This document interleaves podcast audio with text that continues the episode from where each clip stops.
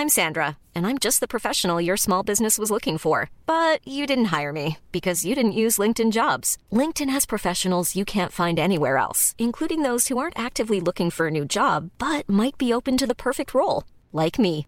In a given month, over 70% of LinkedIn users don't visit other leading job sites. So if you're not looking on LinkedIn, you'll miss out on great candidates like Sandra. Start hiring professionals like a professional. Post your free job on linkedin.com/people today. A lot can happen in the next three years. Like a chatbot may be your new best friend. But what won't change? Needing health insurance. United Healthcare Tri Term Medical Plans are available for these changing times. Underwritten by Golden Rule Insurance Company, they offer budget friendly, flexible coverage for people who are in between jobs or missed open enrollment. The plans last nearly three years in some states, with access to a nationwide network of doctors and hospitals. So, for whatever tomorrow brings, United Healthcare Tri Term Medical Plans may be for you. Learn more at uh1.com. Quality sleep is essential. That's why the Sleep Number Smart Bed is designed for your ever evolving sleep needs. Need a bed that's firmer or softer on either side? Helps you sleep at a comfortable temperature? Sleep Number Smart Beds let you individualize your comfort so you sleep better together. JD Power ranks Sleep Number number 1 in customer satisfaction with mattresses purchased in-store. And now, save 50% on the Sleep Number limited edition Smart Bed for a limited time. For JD Power 2023 award information, visit jdpower.com/awards. Only at a Sleep Number store or sleepnumber.com. Vi är denna vecka sponsrade av Indie Beauty. Och Sofie, det här tycker jag är extra fint och extra roligt. Ja men Indie Beauty är ju ett skönhetsvarumärke som jag tror att väldigt många känner till, men det jag älskar mest det är att Indie Beauty liksom vill vara mer än bara produkter, vilket de ju också är. Exakt. Indie Beauty står ju för Independent Beauty, skönhet på dina villkor och för din egen skull. Och Indie Beauty tror ju stenhårt på ett alternativt skönhetsideal fritt från måsten, skam och känslor av otillräcklighet. Där är jag helt med Indie Beauty. Jag med. Det är så jag vill att skönhet ska vara. Ja men verkligen. Och vet du vad som är nytt för i år Sofie? Berätta. Från och med i år så skänker Indie Beauty 1% av sin försäljning till Suicide Zero, Tjejzonen och Djurens Rätt. Så när man handlar produkter från Indie Beauty så kan man liksom känna att man också ger tillbaka till samhället. Ja, kraften i tillsammans. Ska jag säga en sak nu då, Mm. som jag, det, men det är detta jag är extra glad över. Nu har Indie Beauty tagit fram en keps och den tycker jag ändå så på sommaren, skydda sig från solen, Jättebra, jag älskar kepsen. men det bästa, de bidrar till Suicide Zeros viktiga arbete för att minska antalet självmord och självmordsförsök. Så för varje såld keps så går hela vinsten, 100 kronor, direkt till Suicide Zero. Då kan man liksom göra nytta både för samhället och sin hud på en och samma gång. Ja, och kepsen kostar 169 men alltså hela vinsten går då som sagt till Suicide Zero. Mm. Så om man vill göra skillnad när man är där ute i solen, nu när den börjar titta fram, då ska man välja den här kepsen. Den säljs exklusivt på indiebeauty.se och på Apotea. Tillsammans kan vi skapa en ljusare framtid. Vi ses med kepsarna på! Tack Indie Beauty. Vi är sponsrade av Mindler och som ni säkert vet sedan tidigare så är vi ju ute på psykologresan tillsammans. Men hur vet man egentligen när det är dags att söka hjälp? Ibland uppstår saker i livet som kommer utmana oss och kännas tufft. Det mesta självläker vi oss igenom, för vi är menade att ta oss igenom en viss mängd påfrestningar. Men ibland behöver man professionell hjälp för att ta sig ur jobbiga perioder i livet. Men vart går då gränsen? Vad är en del av livets skavighet och när är det läge att söka hjälp?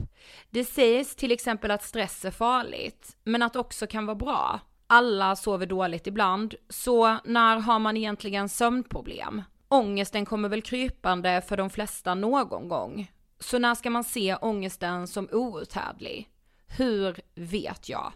Med oss som psykolog har vi såklart min gamla psykolog Linnea Seidbrant. Men Linnea, vad är egentligen utmattningssyndrom? Utmattningssyndrom är en konsekvens av svår och långvarig stress utan möjlighet till återhämtning.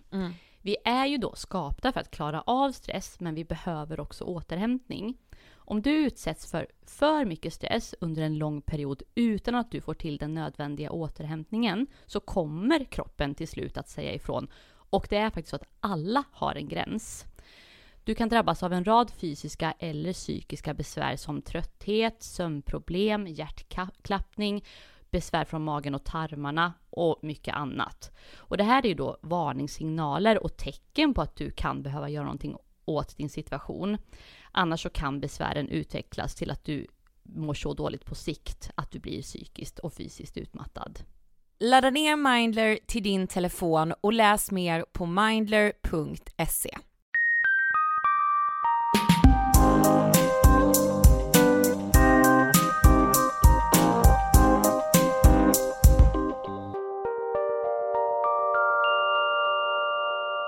Hej allihopa och välkomna ska ni vara till avsnitt 95 av Ångestpodden! Woohoo! Vi är tillbaka. Ja, återigen. Ja så här, som vi har varit nu i 95 veckor.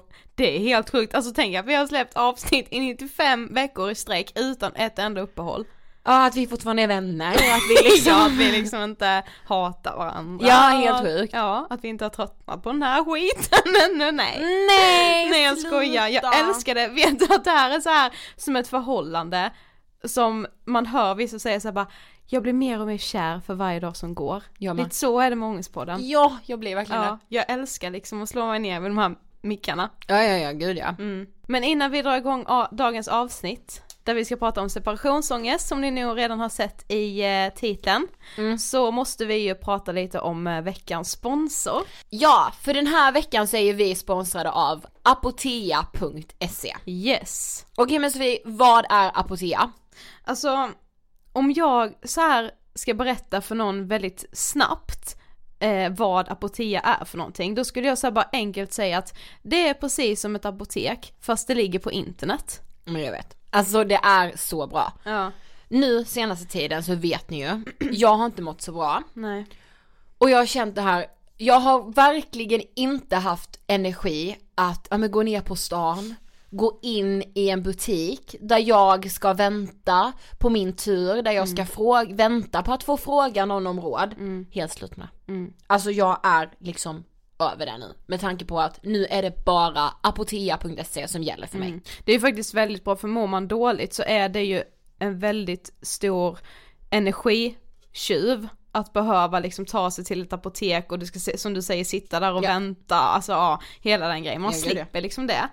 Eh, så ja, man kan alltså både hämta ut medicin från apotea.se, men en annan grej som de har som jag tycker är så sjukt bra, det är att de har så här gratis rådgivning. För du vet, alltså när man går in på ett apotek, då är det ju ofta så här, ja ah, nu hittar jag inte den produkten jag ska ha och så, eller så har man typ så här någon pinig fråga som man inte vågar ställa till de som jobbar där, så man chansar och Ja. kommer hem med fel produkter.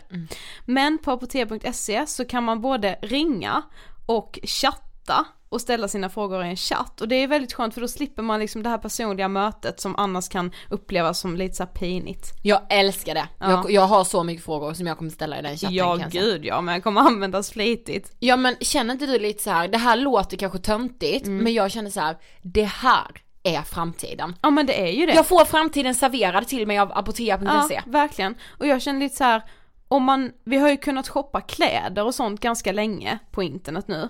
Men varför ska vi då inte kunna shoppa liksom saker som gör att vi mår bättre? Jag vet och det är ändå det viktigaste. Ja. Men jag kan säga att det är inte bara vi som älskar apotea.se. Apotea är det mest rekommenderade detaljhandelsföretaget. Det är ju helt sjukt. Nej men det är ju, det är bara att gratulera. Ja men det är ju målet liksom. Ja. Dessutom så har Apotea ett samarbete med BRIS, alltså Barnens Rätt i Samhället, vilket vi tycker är helt fantastiskt. Så i slutet på det här avsnittet så kommer ni få höra en kort liten intervju med en kurator ifrån BRIS som vi har träffat. Så himla viktigt. Tack apotea.se. Och som sagt, idag ska vi prata om separationsångest. Ja men alltså, det här ämnet, vi har, vi har velat prata om detta så länge. Men jag är ändå nervös för att prata om det. Ja, för nu på sistone så har vi tagit oss an ämnen som vi har förstått är jävligt svåra att prata om. Ja. För att de är så himla breda och kan uppfattas på så olika sätt och vara så himla olika för alla. Mm. Eh, så vi kommer bara prata utifrån oss själva nu och försöka liksom lyfta alla olika former av separationsångest. Jag tänkte så här. Mm. vad tänker du? Vad det här betyder separationsångest, vad är det för dig? Alltså det som kom upp först i huvudet, det är ju så här separationsångest från typ, alltså så här när man ska göra slut typ. Mm. Sen har jag ju förstått att det är ju verkligen inte så och när jag bara rannsakar mig själv så är det ju verkligen inte det jag får separationsångest av. Nej. Eh, men det är det som kom upp först i huvudet av någon anledning, jag vet inte varför. Men lyssna, så här skriver liksom, ja men typ, det är det här som separationsångest betyder. Mm. Rädsla och ångest att förlora en nära anhörig eller någon man är beroende av. Ja. Någon som man tror att man är beroende av kanske. Ja, det Ja. är så. För jag, ja precis, för man behöver liksom inte vara beroende av någon annan. Nej. Det är väl ändå målet liksom, att inte behöva vara det. Sen samtidigt så här, jag är beroende av mina föräldrar. Är, Mm. Men sen så har jag typ förstått också att många, ehm, att man så här, man, man föreställer sig att när man typ säger hejdå till någon, så är man rädd att det är sista gången som man träffar den personen. Så många som faktiskt skrev det till oss, för Ja. vi frågade ju på Instagram. Ja. Vi kommer till det lite senare tänkte vi. Mm. Men ehm, att väldigt många så här bara, när man säger hejdå till någon så tänker man att det är sista gången. För Ja. den personen kommer dö. Jag har aldrig tänkt sista så. gången. Nej det har faktiskt inte jag Men jag heller. kommer ju bara göra det nu. Nej det hoppas jag verkligen inte att jag kommer. Nej shit. Men jag läste så här, bara separationsångest, vilka så här typ symptom det är. Mm. För det är inte så här att det räknas till en diagnos, alltså det är inte det att man bara, jaha men vet du vad du har separationsångest och det får du gå i KBT för. Nej. Alltså så här, jo det finns så extrema fall där det är så. Mm. Men det, separationsångest känns lite mer som en sån här sak som alla lever med. Alltså du vet, du Mm. På gör inget annat så här, sätt. ja men det är inte panikångesten som du går i KBT för eller Nej. depressionen som du kanske äter antidepressiva emot. Mm. Sen finns det såklart extrema fall med separationsångest också. Mm. Men alltså så här, Ja men jag tror att separationsångest känns ju som en del av den här ångesten som alla tar del av någon gång i sitt liv liksom. Mm. Men det var så här, för att man ska diagnostisera separationsångest ska man ha tre eller flera symptom på följande lista. Känna stark oro när man lämnar sitt hem eller skiljer sig från någon man är fäst vid. Känna stark oro för att förlora en närstående eller att de ska skadas. Känna stark rädsla för att man själv ska utsättas för något hemskt som gör att man inte träffar sina närstående igen, som att man ska bli kidnappad eller råka ut för en olycka. Inte våga vara ensam hemma. Inte våga sova ensam. Ha återkommande mardrömmar som handlar om separation. Vägra gå i skolan eller till andra platser utanför hemmet. Klaga över fysiska symptom såsom magsmärtor, huvudvärk eller illamående kräkningar. Men skulle det då sättas in i liksom olika så situationer och, och att det är då man får de symptomen? För jag tänker liksom, när jag får, jag får separationsångest av typ saker jag gör. Alltså, Ja. perio- jag kan ju ha separationsångest fortfarande från perioder eh, för jävligt länge sedan. Men jag vet, och jag tänkte att om vi liksom ska gå till oss, Mm. Sofie jag insåg detta igår. Mhm. Alltså när jag började så här sätta mig in i bara separationsångest, vi ska prata om det. Mm. Jag läste era kommentarer ni skrev till oss på Instagram om vad det var för er. Mm. Jag hade ju verkligen ångest när jag var två år. Ja, för jag satt också och tänkte lite på det här, för jag, jag gick själv inte på dagis. Eh, för jag gick så hos en dagmamma. Och vi var ju eh, en väldigt så liten grupp så jag hade aldrig så problem med att lämna min mamma eller så. Men jag vet ju att det var så, det är så många som har så problem med hämtning och lämning på dagis. Sofie, eh, Var du ett sånt barn?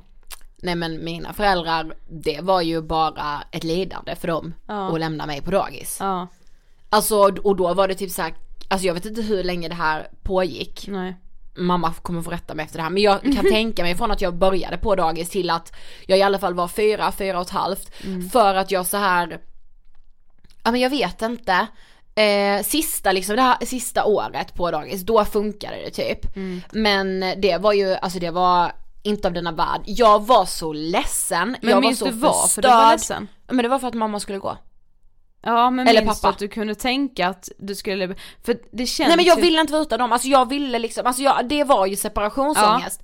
jag var så rädd för att tänk så hämtar inte de mig idag typ. Eller Mm. så här, tänk så händer det någonting eller bara jag vill bara vara med dem. Jag vill inte vara ensam. De Nej. får inte lämna mig. Nej. Liksom. Jag tyckte det var så jobbigt av dem, jag kände mig så osäker Mm. utan mamma eller pappa. Eller typ så här mormor eller morfar eller farmor eller farfar, alltså så. Mm. Eh, ja det var helt, alltså det var på en helt sjuk nivå. Och sen blev det lite bättre. Mm. Eh, och sen så eh, när jag började sexårs, likadant. Jag tror jag grät hela sexårs. Ja. Jag grät hela sexårs. Alltså jag, jag har ett starkt minne från när jag ligger och är ledsen i en soffa på så här eh, förskolan då, eller vad, vad fan säger man? Sexårs? Ja. Man får väl inte säga nollan. Nej nej, det får Nej. man inte. Tror jag inte. Nej. Men ja, och då vet jag att det kom en lärare från ett annat plan. Och så säger han så här, han bara, gud är du ledsen? Vet du vad en lärare säger då? Alltså det här sitter inprintat i mig, hon bara, hon är alltid ledsen. Ja men. Du vet jag bara grät ju, för jag saknade mamma och pappa så mycket. Ja. Jag bara, de måste komma och hämta mig nu. Mm. Eh, men och sen blev det, sen försvann det typ när jag började ettan. Ja, för jag undrar liksom om det är att man saknar dem bara för att man bara usch jag, jag förlorar liksom tid med dem och därför blir man ledsen. Eller ifall det är att man är rädd redan när man är så liten, alltså jag menar det är typ jättevanligt att barn gråter liksom när mamman lämnar på dagis eller pappan. Eh, att så här, man förstår de liksom varför de blir ledsna, alltså blir de ledsna för att de är rädda att de blir lämnade där för evigt? Är det därför de blir ledsna? Eller är det att de säger bara nej men jag saknar redan mamma efter en sekund? Ja. Nej men jag, jag vet inte men alltså jag saknade liksom mamma, mamma och pappa efter en sekund. Ja. Eller så jag, jag vet inte, jag ville liksom inte, alltså på något sätt kan jag så kastas tillbaka och känna den här känslan av att de går ut genom liksom den här bruna trädörren på, eh, på Bodetorpsskolan i Karlshamn. Ja. Och jag står vid ett så här stort vitt fönster och det Mamma regnar ju förmodligen ute. Ja gud det är så grått väder ute. Det är så fruktansvärt väder. Mamma går liksom längs med skolgården för att hon har lämnat mig. Ja. Som alla föräldrar gör, de lämnar sina barn, det är tisdag morgon. typ. ja. Och du vet, alltså jag bara gråter. Jag Ja. bara gråter. För att jag bara, gå inte! Alltså, här, det kunde vara, jag, jag vet. Det måste vara hemskt för alla föräldrar. Ja, mina föräldrar grät så mycket. Ja. Det var ju hur jobbigt som helst. Ja. Det har ju mamma sagt i efterhand, och sen gick man ut i bilen och grät. Ja. För att jag var helt förstörd. Och tänk det här försöka upprätthålla, gud vi ses klockan ett idag! ja. Det är bara Medan- fyra timmar. Ja medan man själv liksom, när man ser sitt barn i någon slags panik. Usch. Mm. Ja, alltså jag, eh, jag hade typ aldrig så, vad jag minns, mamma får också rätta mig om jag har fel, men jag tror inte att jag heller hade så här, jag var typ inte ledsen och så när jag liksom blev lämnad på varken hos dagmamma då som jag gick hos eller sen när man började i skolan. Eh, förutom en gång när det var så här, jag tror det var FN-dagen och eh, jag skulle vara jag skulle typ till skolan redan klockan sju, det var så tidigt på morgonen för mamma jobbade jättemycket då. Eh, och jag kommer dit och bara inser att jag känner typ ingen som är på fritids så tidigt, plus att det ska vara pyssel och jag har alltid hatat att pyssla. Ja men Sofia, jag försökte vara sjuk alla pyssel. Ja jag bara alltså jag tänker inte sitta och rita någon jordglob här eller liksom pyssla ihop något armband, alltså det går Sluta, liksom inte. ja nej, så då fick mamma skjutsa hem mig till en kompis istället. Men jag får ju, ju, nu kan jag få separationsångest om jag har varit hemma typ så här i Karlshamn då, typ en vecka. Då får jag separationsångest när jag ska åka tillbaka till Stockholm. Ja. Men alltså så här, separationsångest tror jag är lätt att prata om som en såhär, gud jag får separationsångest då, uh. alltså så här, att så här förminska det lite för det är ganska vardagligt i de flesta fall. Men jag tror verkligen så här att man ska glömma bort att det finns verkligen separationsångest som leder till panikångest. Ja, och som ja. verkligen så här, det kan bli ett jätteproblem och vi vill inte förminska någon som Nej, verkligen nej. har det så. Nej. Eh, men vi pratar utifrån våra egna erfarenheter. Ja, men jag känner ju att jag blir ju, jag blir ju ledsen när jag tänker på att, då, att jag ska åka ifrån, främst mamma är det av någon anledning. Mm. Eller så här, jag vet inte, inte hela Karlshamn, verkligen inte, men eh, mamma får Ja. jag nog lite separationsångest till. Jag tänkte på de här scenarierna, alltså Mm. där det, de typiska typ separationsångestscenarien, fattar du? Mm. Först är det ju personer. Ja, alltså Ja, typ, typ mamma, så- pappa eller någon man Ja. är tillsammans med eller bästa kompis. typ, Säg att eller? man ska flytta från en annan stad. Mm. Den har ju vi gjort. Mm.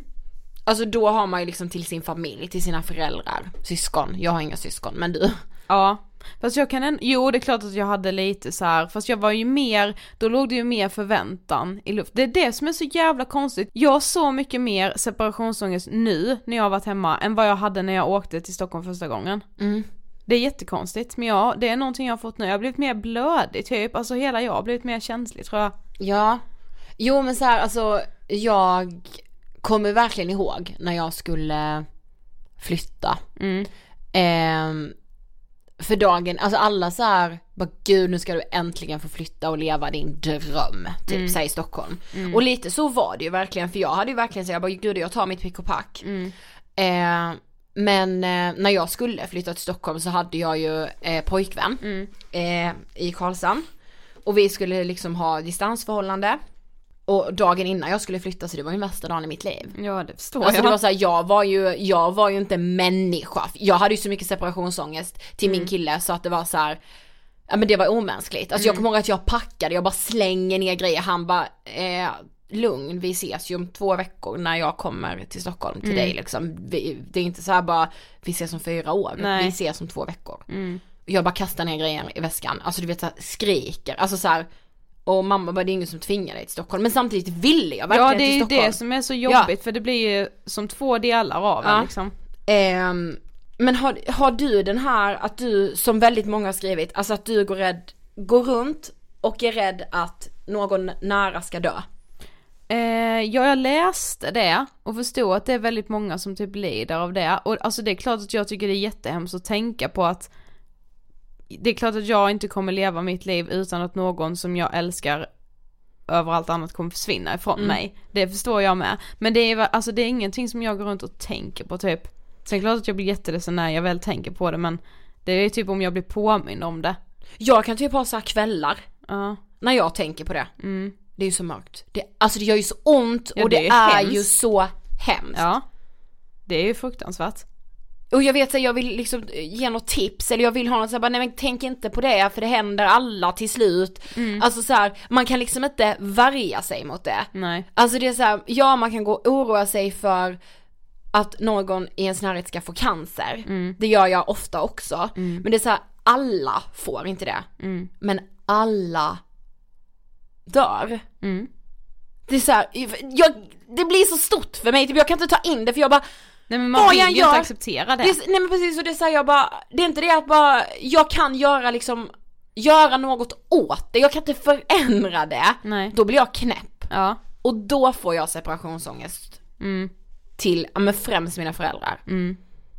Men en annan sak som jag ändå såg att vissa hade skrivit och då blev jag påmind och insåg att ja det, här, det är det här jag verkligen har typ, inte problem men för samtidigt tror jag det kan bli ett problem. Att jag får typ separationsångest till, inför så här dagar eller typ en vecka när jag har haft det dögött liksom. Och bara jag måste bara få uppleva den här veckan igen. Du och jag, alltså vi ältar ju, alltså jag, det är inte sunt tror jag inte. Så vi, alltså jag är så glad att du säger detta nu, Ja. för jag skulle med komma till Ja. det. Men eh, min separationsångest, alltså nu kanske, för vi kommer nog skratta lite när vi pratar om detta. Mm. Men alltså så dåligt Mm. Som jag kan må Mm. i min separationsångest. Jag, det, jag fattade detta också igår. Det är Mm. separationsångest jag har till de här grejerna. Mm, det är därför jag måste prata om dem Ja, om och ja. om och om Jag kommer ta upp detta med min psykolog. Ja. Det är att jag klamrar mig fast vid stunder, Mm. dagar jag har varit med om. Alltså det kan vara så, okej max sträcker det sig nog till Nej, nej, nej, det kan sträcka sig längre inser jag nu. Jag kan romantisera hela gymnasietiden exempelvis. Mm. Till saker som har varit. Mm. Så att det är, ja jag tror det är osunt. Vet Mm. du vad det är? Nej. Jag är livrädd att det inte ska komma något bättre. Mm, att det exakt. bästa redan har hänt. Och att man så här, de här småstunderna, det är ju jättefint att ha minnen. Alltså säg typ bara nu så här, ja men eh, nu går vi tillbaka till i somras när du och jag och Jossan var i Båstad och hade det jättehärligt liksom, vi hade så kul liksom. Och då typ så här de dagarna när man mår skit, då ska man ju ha de här härliga stunderna och se tillbaka och bara åh vad kul jag hade där.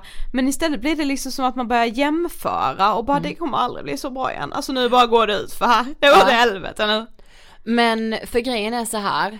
jag eh, har ju, jag har ju, när jag pratar om det nu, Mm. insett detta för jäkligt länge sedan. Jag tror jag insåg det någon gång på gymnasiet kanske. Mm. När jag har pratat minnen med någon annan som har en sund relation till att prata minnen och prata om det som har varit. Mm.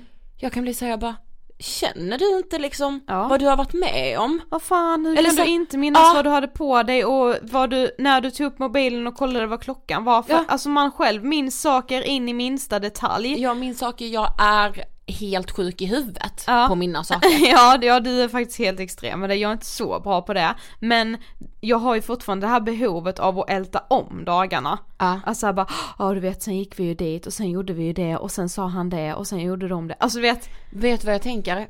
Det finns två typer av personer tror jag. aha. Eller det finns kanske ett mellanläge också. Det är kanske där de allra flesta är, Ja. i gråzonen.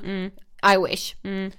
Finns de som är som oss, som bara, det blir så här bakåtsträvande. Ja och jag förstår ju att det är skittråkigt för alla andra att sitta Ja. och lyssna på när vi pratar om våra minnen i det, för det är ingen som kan, vi involverar ju ingen annan. Nej. Vi är där i vårt och bara, Ja. ja så gjorde vi det och så. Man bara, som att Du- någon annan bryr sig. Vi älskar att vara där. Ja, För där, där var det ju härligt Ja, vi. och då Vi har ju glömt man- allt annat som var jobbigt då. precis. Allt det är borta för Ja. jag bara. Men sen finns det de här människorna också. Mm. De som bara tittar framåt. De, de vet inte vad de gjorde igår, de vet inte vad de Nej. gjorde på sin födelsedag när de fyllde 16. De har ingen jäkla aning. Nej. För de tänker bara på när de fyller 40. Ja. För då kommer de vara miljonärer. Ja Typ precis, så. är det bara då kommer jag vara lycklig i alla fall. Mm. Det finns ju liksom två sådana läger. Ja. Vet jag vågar inte ens tänka på imorgon. då, är, då är jag ju hellre på gymnasietiden. Ja. Och vet vad jag tänker också? Nej. ju äldre jag blir, desto klokare blir jag, desto mer ångest får jag. För Mm. jag inser mer saker och världen är så jäkla grå tänker jag. Mm. Och så här, jag bara, jag vill vara lika dum och så här obrydd och ovetande som jag var när jag var 16. Det är, så, det är därför jag har åldersnoja. ja. Allting kommer för jag har separationsångest. Du, alltså i det här avsnittet hörni, jag förstår mitt liv. Nu sätter vi huvudet på spiken. ja, jag kommer, alltså jag kommer ju skriva en bok, kommer det sluta med, som heter något så här. Ja Eh. men man är liksom, ja. Man sak, jag vet inte om det är saknad, alltså jag vet, Nej jag tror det är separationsångest. För man vägrar släppa det. det. Nej. Fy fan vad sant. Mm. Vadå jag kan liksom så här tänka tillbaka på när jag var olyckligt kär i perioder då. Mm. Och så här bara, det var ganska fint Ja. att vara där. Man bara nej alltså du mådde jättedåligt. Precis. Usch, för det kände typ jag när vi skulle göra det här, eh, när vi gjorde avsnittet för inte så jättelänge sedan om så här olycklig kärlek liksom. När jag satt och läste tillbaka min blogg då, där jag liksom var uppenbart jävligt ledsen liksom. Det var någonting i mig som tyckte det var lite gött. Men vet du varför? Nej. Du tänker det? Nej. För du bara, tänker du så här kanske? Mm. Den perioden, men lite härligt nästan att vara olyckligt kär där. För Ja. då, du vet ju att Det var något annat kul som Ja, hände då. sen hände ju något annat och nu tänker du så här, nu kommer det aldrig mer hända något kul. Nej, precis. Det är det och därför vågar jag inte släppa det. Nej. Allting jag har varit med om för att jag bara, det kommer inte komma något bättre. Nej. One size fits all seemed like a good idea for clothes Nice dress. Uh, it's a it's a t-shirt. until you tried it on. Same goes for your healthcare. That's why United Healthcare offers a variety of flexible, budget friendly coverage for medical, vision, dental, and more. So, whether you're between jobs, coming off a parent's plan, or even missed open enrollment, you can find the plan that fits you best. Find out more about United Healthcare coverage at uh1.com. That's uh1.com. Mother's Day is around the corner. Find the perfect gift for the mom in your life with a stunning piece of jewelry from Blue Nile. From timeless pearls to dazzling gemstones, Blue Nile has something she'll adore. Need it fast? Most items can ship overnight. Plus, enjoy guaranteed free shipping and returns. Don't miss our special Mother's Day deals. Save big on the season's most beautiful trends. For a limited time, get up to 50% off by going to BlueNile.com. That's BlueNile.com. Wow! Nice. What you're hearing are the sounds of people everywhere putting on Bombas socks, underwear, and t-shirts made from absurdly soft materials that feel like plush clouds. Yeah, that plush. And the best part? For every item you purchase, Bombas donates another to someone facing homelessness. Bombas. Big comfort for everyone. Go to bombas.com slash ACAST and use code ACAST for 20% off your first purchase. That's bombas.com slash ACAST. Code ACAST. Och alltså jag romantiserar, alltså det är helt sjukt, alltså ni fattar inte. Om jag pratar om min högstadietid, Mm. det är ju liksom jag bara, det var mitt liv, min klass var min familj. Mm. Pratar om gymnasietiden, jag bara, det var mitt liv som verkligen var, det var guld och gröna skogar. Ja. Pratar jag om så här tiden precis efter, när vi precis flyttade till Stockholm så bara alltså, Mm. pratar jag om ett år sedan, då startade vi Ångestpodden, det började hända. Ja. Alltså det är helt galet. Jag har förstått hela mitt liv. Alltså tack Sofie. Ja men om man ska ta det vidare lite så här eh, från nu situationer då. Mm. Eh, för jag började tänka på ifall det handlar om separation, alltså anledningen till att jag, för jag är väldigt svårt att så här släppa in människor i mitt liv. Mm. Och att det kanske har att göra också med separationsångest för att jag är liksom rädd att om jag lämnar bort mitt hjärta till någon så kommer personen ändå kasta bort det. Mm. Och då blir jag liksom bortvald ändå. Ja. Och vi hade fått ett lite så här s- intressant mail ifrån en som så här beskrev att hon hade separationsångest och, att hon hade väldigt svårt att så här lämna sin kille på grund av att hon var så jävla rädd att han skulle hinna träffa någon annan under hela de, under de minuterna som de inte var med varandra. Och hon bara, det leder till så mycket svartsjuka, så mycket ilska och jag bara, jag såg själv hon liksom hade de här katastroftankarna att om han inte svarar på det här smset nu på en timme då är han med någon annan. Ja. Man bara nej han kommer inte lämna dig, han kanske typ sover. Ja men eller hur? Ja. Och sen så, och då började jag tänka igen på de här icke-relationerna som vi pratade om förra veckan. Med Mikaela. Mm. Eh, om det här när man liksom tillåter sig själv att vara i något sorts, sorts mellanstadie. Men det är ju för att man, man liksom försöker hitta någon balansgång mellan att vara inte för fäst vid någon. För då är man rädd att man blir för jobbig. Mm. Och så här att nej men om jag är för fäst, då har jag för mycket att förlora. När han sen väljer bort mig, för det kommer han göra någon gång. Mm. Och sen så pendlar man mellan det och att faktiskt tänka, ja ah, men alltså jag lever bara en gång, jag måste ju ta chansen när jag får den liksom. Ja. Men vet du med? Nej. I, alltså, det kan man verkligen sätta in på så här relationer man har haft. Mm. Man minns ju bara, de, och det kan ju vara långa perioder, de här gångerna eller perioderna när det har känts mycket. Man har älskat stort, man har älskat mycket, man har varit kär, man har satsat 100% för det har funnits någon man vill satsa på. När man då är i en period i livet där det är så här Alltså nej, det finns väl ingen speciell som jag liksom känner att jag vill lägga allt krut Det är ingen på. jag sitter och väntar på Nej ska men höra eller hur, av sig, nej men liksom. precis. Mm. Det, då, är, då är ju separationsångesten som allra starkast. Ja. För då är man så här, jag bryr mig inte om det gör ont, bara det känns mycket. Ja, precis. Precis. Du bara såhär, men då kanske jag hellre är olycklig. Ja. För vi, ja, vi hade fått, eh, hon som mejlade det här mejlet, hade skickat med lite så bilder. Mm. Och då var det verkligen en som eh, var så himla talande för just det här med att inte liksom våga gå in i både kärleksrelationer och det gäller liksom vänskapsrelationer med. Det gäller egentligen alla relationer där man måste på något sätt ge bort någonting.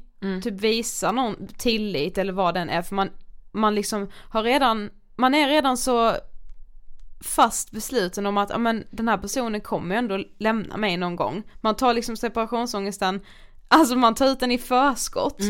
Och då var det så här: I'm afraid to let people in because A. I'm scared they will break me. B. I'm going to be attached. C. They will discover that I'm not as great as they, they pictured me to be. Den är ju alltså, den är ju hemsk, hemskt, alltså jag ja. hatar den. D. They will leave. E. All of the above. Alltså men alltså C är, alltså den säger så jävla mycket. Det, man är så sjukt rädd att någon bara ska så här komma på att man inte är så jävla klämkäck som man kanske ger sken av Nej men vara. så här, man är inte den här härliga. Nej. Man Man, bara, har ju så mycket mer. Ja, men det, och det har alla. man. Ja! Det är normalt. Det kommer den personen du vill lära känna ha också. Ja. Ja men jag vet, men jag tänkte att vi kollar lite på Insta, Mm. på kommentarerna. För det var en som skrev så här. Eh, jag får separationsångest när någonting avslutas, typ allt. En relation, död, sista dagen med en kollega, en kurs, en semester och till och med en serie. Ja men en serie känner jag med. Men Alltså, ja.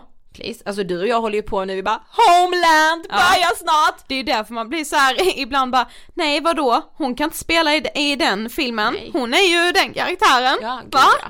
Snälla. Jag vill inte se tjejerna från Girls någon annanstans. Nej det går inte. Nej. Gud nej. Det vet Alltså, ju så- ändå han som liksom spelar Brody i Homeland, när man, han är ju liksom aktuell i någon annan film nu man bara, nej. Går inte. Nej man bara, Nej men jag vet, och jag kan verkligen så här relatera till det. Alltså så här, när någonting avslutas, det spelar Mm. ingen roll vad det är Nej. på något sätt. Eller så här, nu har jag inte det här framför mig längre, eller så här, jag har inte de här stunderna kvar. Men det är ju typ för att det blir en trygghet. Och det är så här, det är klart att det är skillnad på separationsångest till någon som dör. Ja. Det kan man Eh, inte ens jämföra. Nej, med att en serie tar slut, absolut inte. Men det Nej. är ändå det här genomgående, alltså att så här, Mm. man har, alltså så här, någonstans, när slutar separationsångesten vara naturlig? Mm. Eller så här, det är klart det- man har separationsångest till någon som dör, Mm. eller när man flyttar till en annan stad 50 mil bort Mm. från sina föräldrar. Men så här, ska man liksom behöva ha separationsångest för att en serie tar slut? Nej, det ska man ju kanske inte behöva. Jag vet Nej. inte varför man får det. Men Nej. det har det inte lite att göra med det som Henrik Fexeus sa till oss också?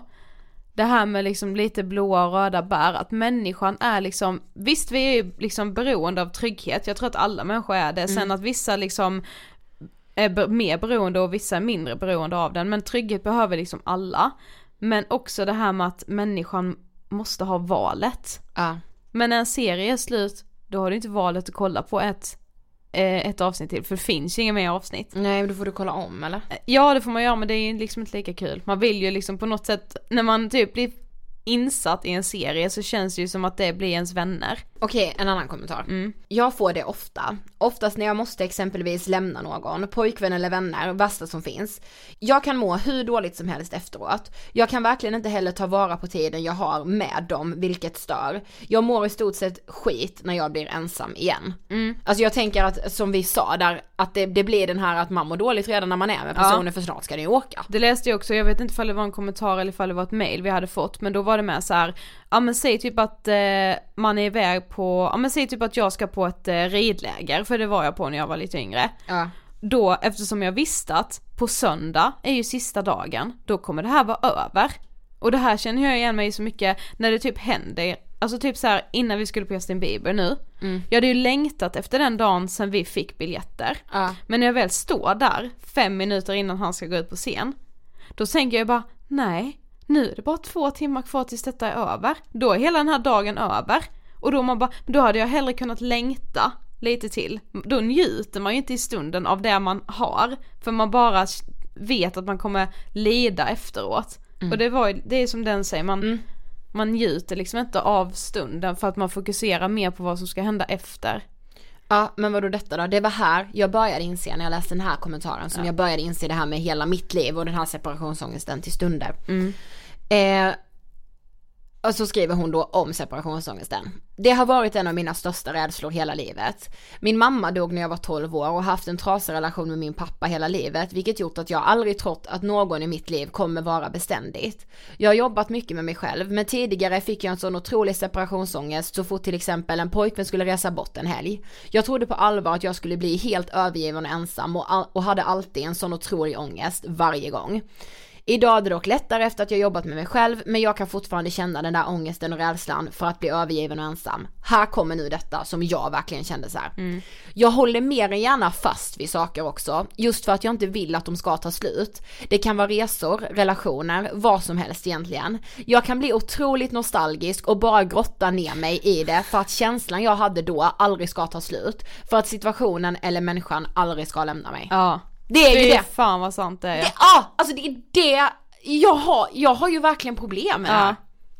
Att man också, man känner att Åh fan nu har jag inte pratat om det här minnet på en vecka så nu kanske jag har förlorat lite av den känslan. Alltså Mm. det känns som att man måste påminna sig själv för att bevara den här lyckliga känslan som man hade i det ögonblicket Ja men som du det vet hände bara, liksom. det jag kände när han första gången skrev, ska vi ses? Mm. Man bara, mm. Du vet, Ja. alltså jag, jag är såhär, jag bara, senast jag hade en crush på någon, jag Mm. minns när han första gången bara ehm, men när ses vi egentligen? Mm. Jag minns minns var ju vi satt, ja. jag minns vad du, gör, du eftersom du och jag var med varandra, du vet Ja. du minns ju typ detta. Ja, ja. Men nu kan jag inte säga på rak arm men alltså typ ja. Jag alltså för att jag liksom- bara, jag vill ha känslan när han skriver det, när jag, jag bara, gud vi kommer ses nu. Mm. Men det handlar ju också om tryggheten, för man vill tillbaka till den tryggheten som du var i då, när Ja. han ju faktiskt skrev det. Men något som jag tror är, det är lite hemskt, men jag tror att separationsångest är det som gör att väldigt många, alltså inte blir missförstådda, men jag vet inte hur jag ska säga det nu, men typ så här. ja men säg att du är tillsammans med någon, och sen så ska han eh, åka iväg en helg och du Mm. får världens jävla separationsångest. Du kan ju inte se det då med några andra ögon än vad din separationsångest ser. Du ser typ att vi kommer, jag kommer typ bli lämnad och övergiven och så här. Alla andra utifrån tycker ju att du är jättelöjlig Mm. som har den känslan. Eller så här, bara, det blir ju verkligen den här att alla andra tänker skärp dig, Jag alltså vet. var får du det ifrån liksom? Ja. Det är ju en av de liksom så här.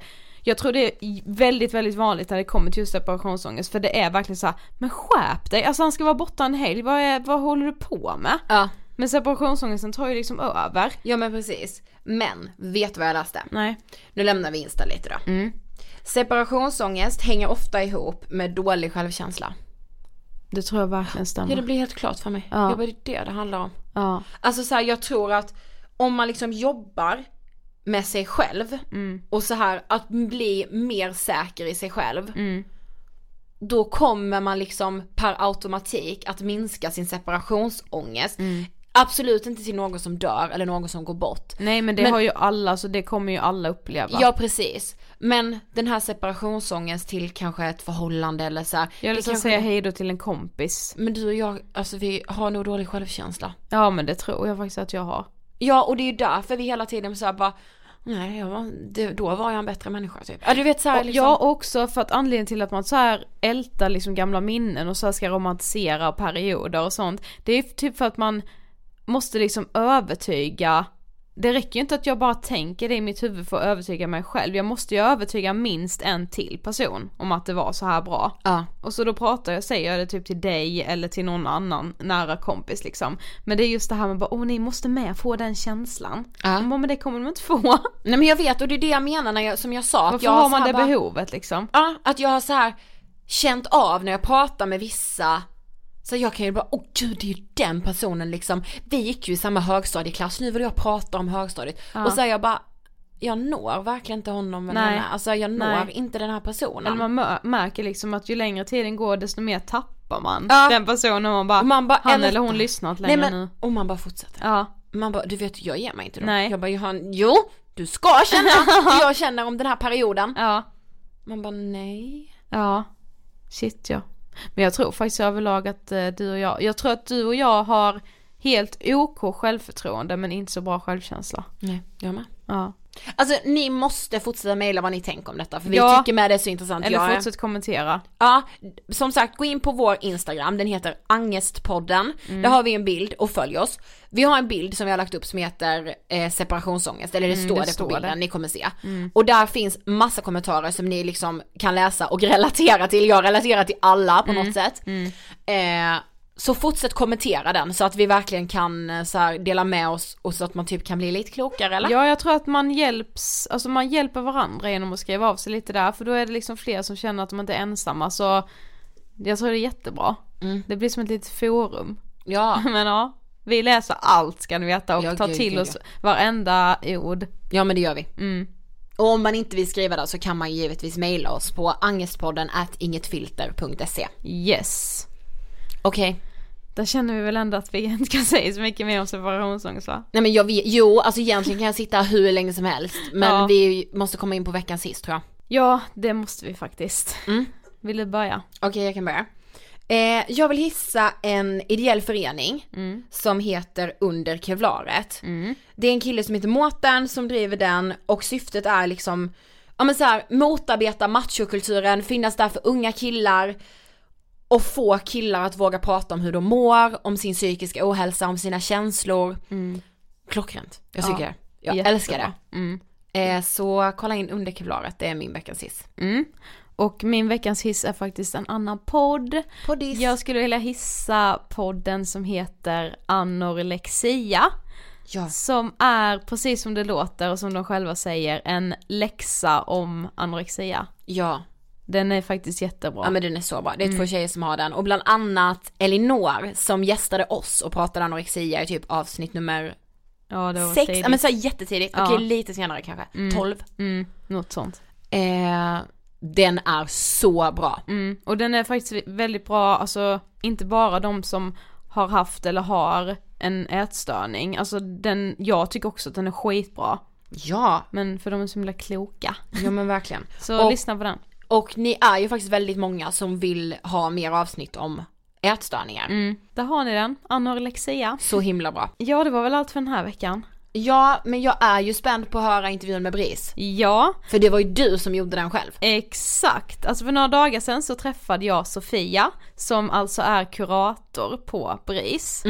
Eh, och då berättade hon lite för mig om vad de liksom, vad BRIS gör och eh, dessutom lite mer om att de också vill lyfta den psykiska ohälsan, vilket vi ju tycker är helt fantastiskt. Ja men verkligen, och så här, jag tycker BRIS känns liksom som tungviktare.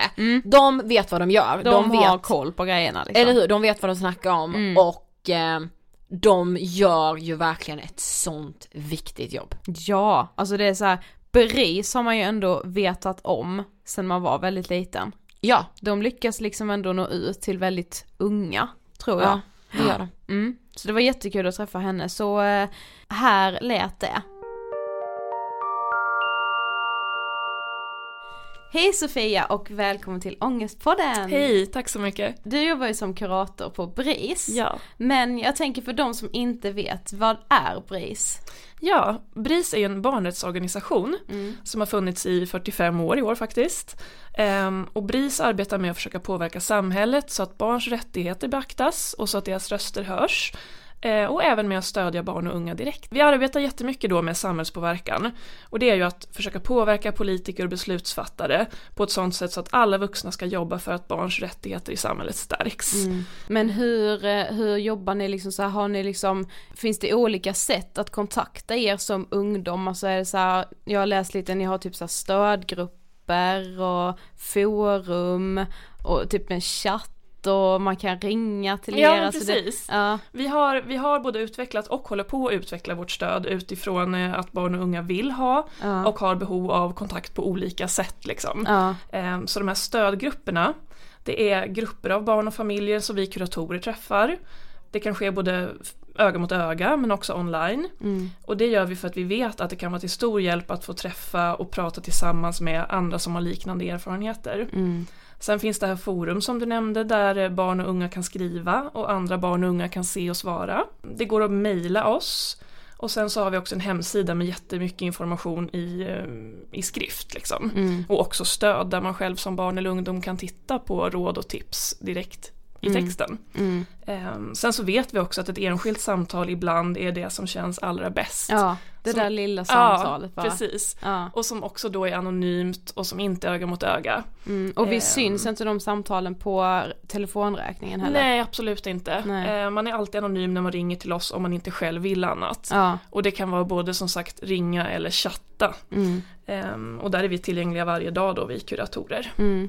Men jag tänker typ så här, det känns som att om det är någon fördom som finns om BRIS, Mm. eh, inte för att den är dålig, men då tänker man typ så att, men BRIS ringer man väl till om man har det så här, alltså extremt dåliga hemförhållanden, men visst är det inte så? Nej men exakt, det är jättemånga som tänker det. Att, Ja. att om jag ska höra av mig då måste jag må jättedåligt eller ha det fruktansvärt dåligt hemma till Ja. exempel eller vara superutsatt i skola och sådär. Mm. Men eh, så tänker ju inte vi alls för att ehm, alla barn och unga har rätt att bli hörda och lyssnade på. Mm. Och det gäller ju vad som helst, det kan vara smått eller stort. Det kan vara att man bara behöver få prata med någon. Mm. Ehm, så att man kan höra av sig till oss oavsett vad det är för någonting man Mm. vill prata om. Och ibland kan det ju vara det som är så skönt, för ibland vill man ju prata med någon man känner sig trygg med som man känner, men Mm. ibland är det också jätteskönt att prata av sig med någon som man faktiskt inte ens vet hur de ser ut. Det är bara någon anonym på andra sidan linjen liksom, Ja. men man får ändå prata med någon. Sen så har ni en annan grej som jag tycker är så himla bra och det är det här med att ni kan liksom hjälpa till och föra kontakten vidare ut till myndigheterna. Ja. Så ifall det är någon som faktiskt behöver hjälp med, eh, myndigheter och liksom är rädd för att ta den kontakten så kan ju ni hjälpa till på vägen. där. Ja, det kan vi göra. Mm. Vi kan eh, alltså hjälpa till att ta den här kontakten åt ett visst barn eller en viss ungdom Mm. om man känner att man själv inte vågar ta det steget. Mm. Eh, och vi ger ju också tips och råd om vart man kan vända sig ifall man har, har någonting som man behöver ha kontakt för Mm. med en myndighet, till exempel socialtjänst eller BUP eller någonting sånt. Mm. Men vi kan också som sagt ta den kontakten direkt åt barn Mm. när det verkligen behövs. Så bra. Mm. Men eh, nu vill ju ni även så här synliggöra den psykiska ohälsan lite Ja. mer, vilket vi såklart tycker är jättebra. Mm. Men hur har ni tänkt göra det?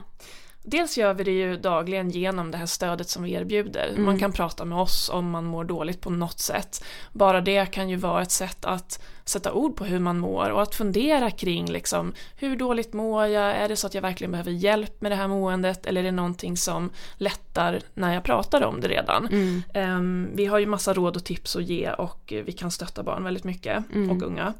Ehm, men sen så försöker vi också synliggöra det genom att vi ska försöka synas i media kring det här.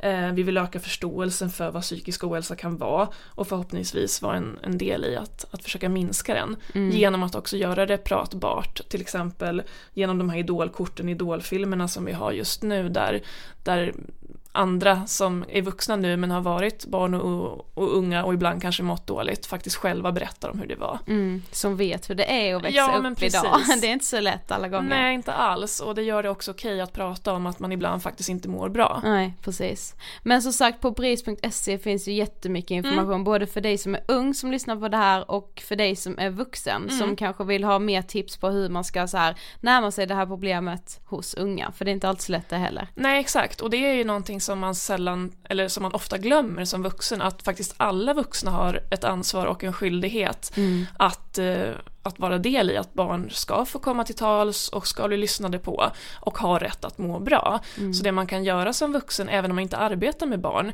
det är att man vågar finnas där, att man vågar lyssna, att man vågar fråga när man tänker att ett barn eller en ungdom inte verkar ha det riktigt bra. Mm. Och på vår hemsida finns det massa tips om då hur man som vuxen kan våga närma sig ett barn eller en ungdom kring sådana saker.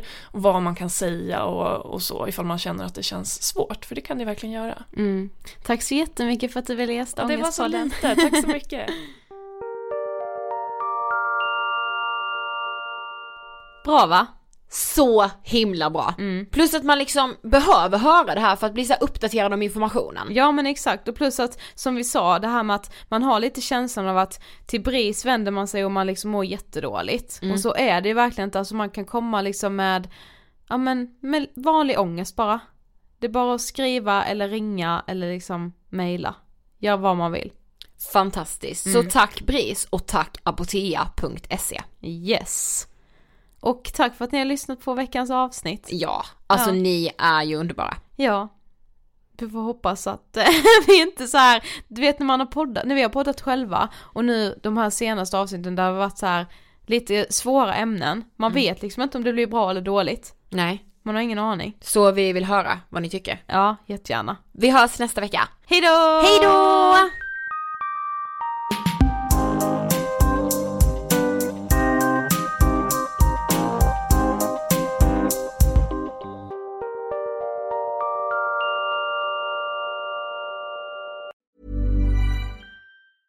Planning for your next trip?